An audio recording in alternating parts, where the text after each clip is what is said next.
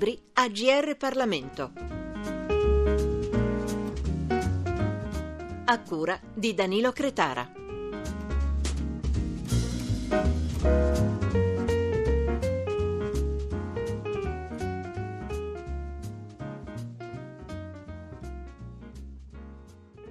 Controparola riunisce un gruppo di scrittrici che ha da poco pubblicato per il Mulino Editore il libro Donne della Repubblica, ritratti di 14 donne che con mezzi e talenti differenti dalla politica alla moda hanno contribuito alla nascita dell'Italia repubblicana. Ispiratrice di Controparola e autrice dell'introduzione al volume Dacia Maraini, che saluto e ringrazio per aver accettato il nostro invito. Maraini, il 2 giugno nasce l'Italia repubblicana, votano le donne e donne legifereranno. Nell'Assemblea Costituente siederanno 20 21 elette. Cosa renderà difficile il loro compito di donne costituenti? Tutto il sistema legale che era molto basato su una mentalità patriarcale, misogina e, e, loro hanno cercato in tutti i modi, in qualche cosa sono riuscite a modificare eh, le leggi per quello che erano, insomma, e quindi importante, è stato importante che loro fossero lì. Noi donne chiediamo al governo di liberazione nazionale il diritto di voto e di eleggibilità nelle prossime elezioni amministrative. Riteniamo che l'esclusione da tale diritto lascerebbe la donna in quella posizione di ingiusta inferiorità in cui il fascismo ha voluto mantenerla non solo all'interno dello Stato, ma anche nei confronti delle donne di tutti i paesi civili. Così recitava il testo della petizione lanciata dall'UDI, l'Unione Donne Italiane, a sostegno del suffragio universale. Le armi di molte di queste donne saranno armi diverse, le biciclette, la voce, la penna. Anche la cultura diventerà tra resistenza e repubblica cultura al femminile la Viganò che è esatto. una scrittrice importantissima che ha scritto il più bel libro sulla resistenza, L'Agnese va a morire. L'Agnese va a morire, fra le altre cose l'Agnese va a morire va sempre in bicicletta e la Viganò che in quel libro ha scritto una sorta della sua biografia di quegli anni della resistenza faceva la staffetta a piedi. Sì, faceva staffetta a piedi con un pericolo continuo di vita perché lei portava su e giù armi, bombe messe sotto la biancheria e veramente rischiava la vita. Eh. Poi moltissime donne sono state fucilate in quell'epoca dai nazisti, quindi non è che fosse un pericolo così astratto, era un pericolo vero e lei è stata così coraggiosa, poi è passata in mezzo ai cecchini, a volte gli hanno sparato addosso, per fortuna eh, se l'è cavata, ma molte di queste donne sono state coraggiosissime, hanno fatto resistenza, anche Maria Ombra, eh, la, appunto la, la Viganò, la, la, Fausta Cialente faceva resistenza attraverso la radio, una prima radio antifascista dal Cairo addirittura, perché lei abitava lì. C'è stato un, un lavoro straordinario, Tina Anselmi che è stata stappetta anche lei e poi quelle che hanno contribuito alla, a fare la Costituzione come la Mattei, come la Noce, come la Nilde Iotti che ha per esempio influito moltissimo sul cambiamento del diritto di famiglia, che era fondamentale. Teresa Noce, eh, che poi sarà eh, la compagna sì. di Luigi Longo, la moglie anche di Luigi sì. Longo, a 11 anni parteciperà al primo sciopero di lavoratrici. Lei lavorava come sartina.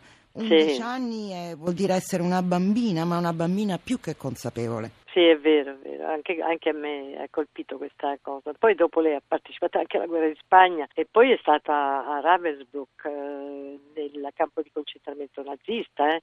Con Quindi, due bambini insomma, nel frattempo. Eh, è stata una vita durissima la sua ma la maggioranza di queste donne hanno passato cose atroci perché vabbè, era un momento di difficilissimo, era in piena guerra, guerra civile con la resistenza, quindi hanno vissuto dei momenti terribili, però le hanno vissuto con un coraggio straordinario, uno sprezzo della vita, hanno, hanno, rischiato e hanno rischiato con generosità. E probabilmente avendo anche paura, come nel libro scrive Teresa Mattei. Teresa Mattei era una ragazzina che a 17 anni si prese la responsabilità di uscire dall'aula del liceo che frequentava sì. perché non voleva ascoltare un discorso sì. antisemita. Anche questo, questo è un esempio di... di grande coraggio, sì, di grande coraggio. Poi voglio ricordare quello che dice Stendhal del coraggio, che perfe- io sono perfettamente d'accordo, che coraggio non vuol dire non aver paura, anzi vuol dire aver paura e vincerla, perché se no non è il coraggio, è incoscienza.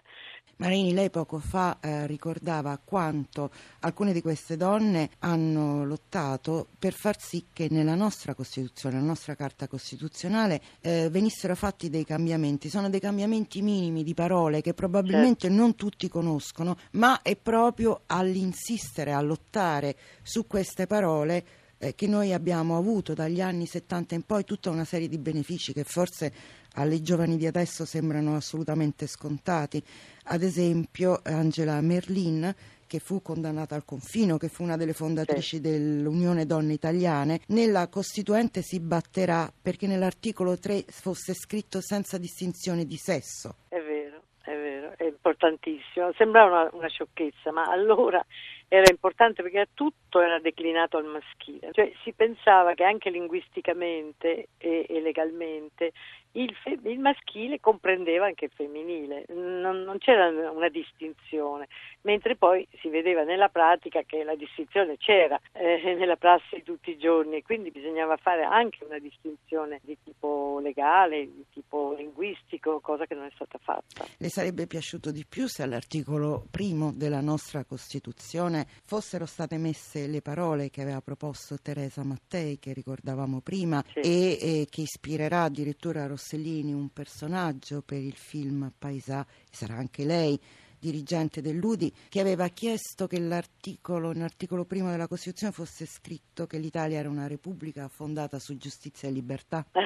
Penso che sarebbe stata una buona idea, sì. Nella storia di queste donne, enorme attenzione eh, che come donne tutte quante hanno per la realtà ad esempio Ada Gobetti, giovane innamorata e poi la moglie rimasta vedova giovanissima sì. di Piero Gobetti, ebbe un'enorme, un'enorme, attenzione per i bambini, chiese che il premio uh, che veniva dato ai reduci fosse esteso anche alle vedove di guerra e si batté, bisogna dire inutilmente, lì per lì, perché le donne potessero entrare in magistratura. L'accesso a quella che era considerata la suprema funzione dello Stato rappresenta per molti una rottura difficile da conciliare con lo stereotipo stereotipo della donna immatura e bisognosa della protezione maschile di cui erano impregnate le leggi fasciste. Nella discussione vengono usati argomenti risibili come l'emotività congenita, l'inesperienza e soprattutto la fisiologia femminile, cioè le mestruazioni, che altererebbero l'equilibrio psichico femminile. Un deputato apostrofa Teresa Mattei. Signorina, ma lei lo sa che in certi giorni del mese le donne non ragionano? Lei lo gela. Ci sono uomini che non ragionano tutti i giorni del mese. Ora a noi sembra normalissimo, ma non vero, era così. Non era così. E poi lei eh, ha, ha, tenuto un diario partigiano che è bellissimo, che è bellissimo. Ci sono molte, molte scritture anche che accompagnano la vita di queste donne, che però sono passate praticamente inosservate salvo la Renata Vigano, ma tante altre, anche Fausta Cialenti, che è una scrittrice straordinaria, eh, è un po' dimenticata, è come se non ci fosse, mentre dovrebbe stare fra i classici. A Teresa Nosce, la compagna di Luigi Longo, non tutti forse sanno che dobbiamo eh, ringraziarla perché mh, intraprese contro la Fiat una lotta per quello che riguardava l'indennità di licenziamento e sì. fu la prima vittoria in questo senso per tutte le donne che erano state impiegate al posto degli uomini durante la prima guerra mondiale e poi sarebbero state licenziate. L'indennità di licenziamento è entrata nella storia, del, nella storia sociale del nostro paese proprio per merito, a lei. Certo, certo.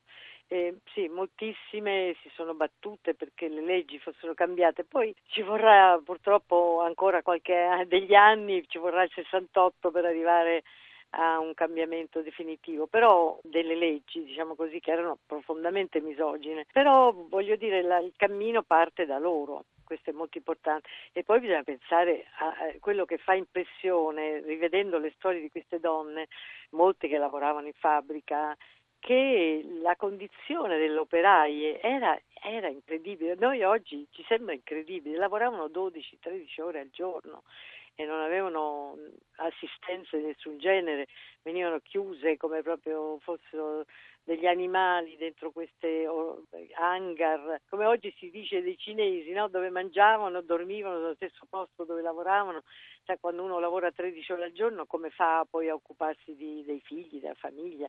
Era, era, era la normalità, quindi queste donne si sono battute per, per esempio per, per, diminuire gli orari di lavoro, che era una cosa importantissima, per avere dei giorni liberi, per avere la, la maternità. La... Ad esempio Camilla Ravera, che è un'altra delle figure che viene ricordata nel libro, sì.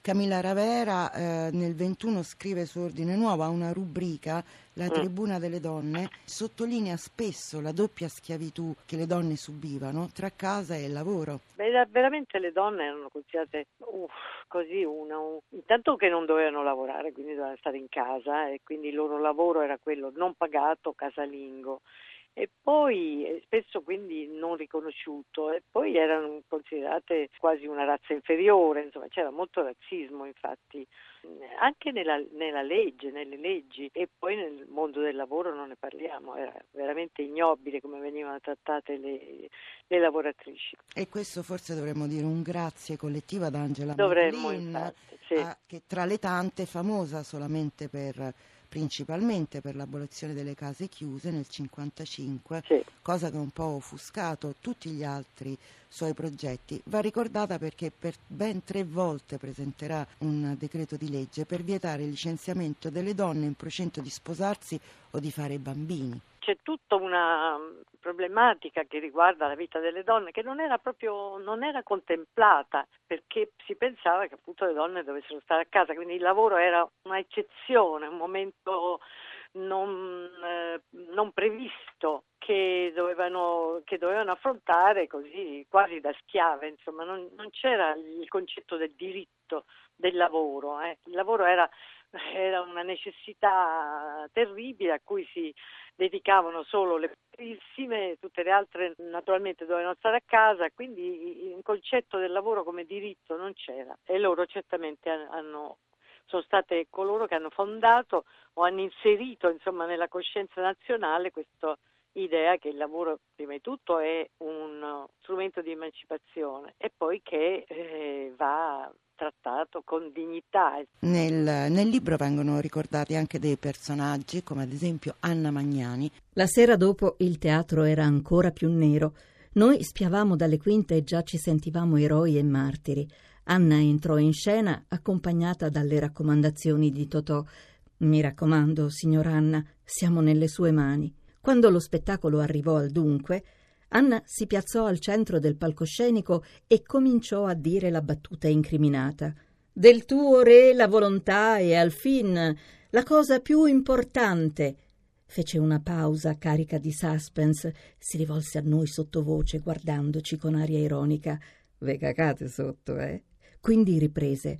Aria, aria pura per respirare, gridò forte e con violenza all'indirizzo dei repubblichini. Lei coraggiosamente ha, ha, sul palcoscenico ha preso in giro il fascismo, quello che poteva fare lei naturalmente con la sua arte e per questo è stata perseguitata, insomma, redarguita, certo era una donna famosa, ma nello stesso tempo le sue idee erano chiarissime e lei non, ne, non le nascondeva. Lei è d'accordo con l'idea che eh, queste battaglie e queste donne abbiano costruito le fondamenta anche anche per il nostro dopo, cioè per quelle che poi sono state le battaglie tra gli anni 60 e 70, divorzio, contraccezione, diritto certo. di famiglia. Eh beh, beh, ricordiamoci che si veniva fuori, prima di tutto da vent'anni di fascismo dove le donne erano state non solo discriminate, ma proprio legalmente messe fuori dal lavoro, fuori dalle, dagli studi, fuori dalla ricerca, eh, era stata premiata solo la maternità, proprio quella plurima fra l'altro e quindi si veniva fuori da vent'anni di fascismo, poi si veniva fuori dalla guerra. E quindi era un momento di ricostruzione del paese. E, e, loro per fortuna hanno messo sul tavolo, diciamo così, questa questione dei diritti femminili, di cui proprio perfino le sinistre, perfino le forze più avanzate, così non avevano pensato, non, non si erano soffermati, non avevano considerato l'importanza di questi diritti diritti sanciti dalla legge. Prima della sigla di chiusura vi ricordo il titolo del libro presentato da Dacia Maraini, Donne della Repubblica. Il volume, edito dal Mulino, è opera collettiva di Paola Cioni, Eliana Di Caro, Elene Adoni, Claudia Garimberti, Lia Levi e poi ancora Maria Serena Palieri, Francesca Sancin, Cristiana di San Marzano, Federica Tagliaventi e Chiara Valentini. Libri AGR Parlamento. Per segnalare saggi di storia, politica, sociologia e diritto, scrivere a grplibri.it.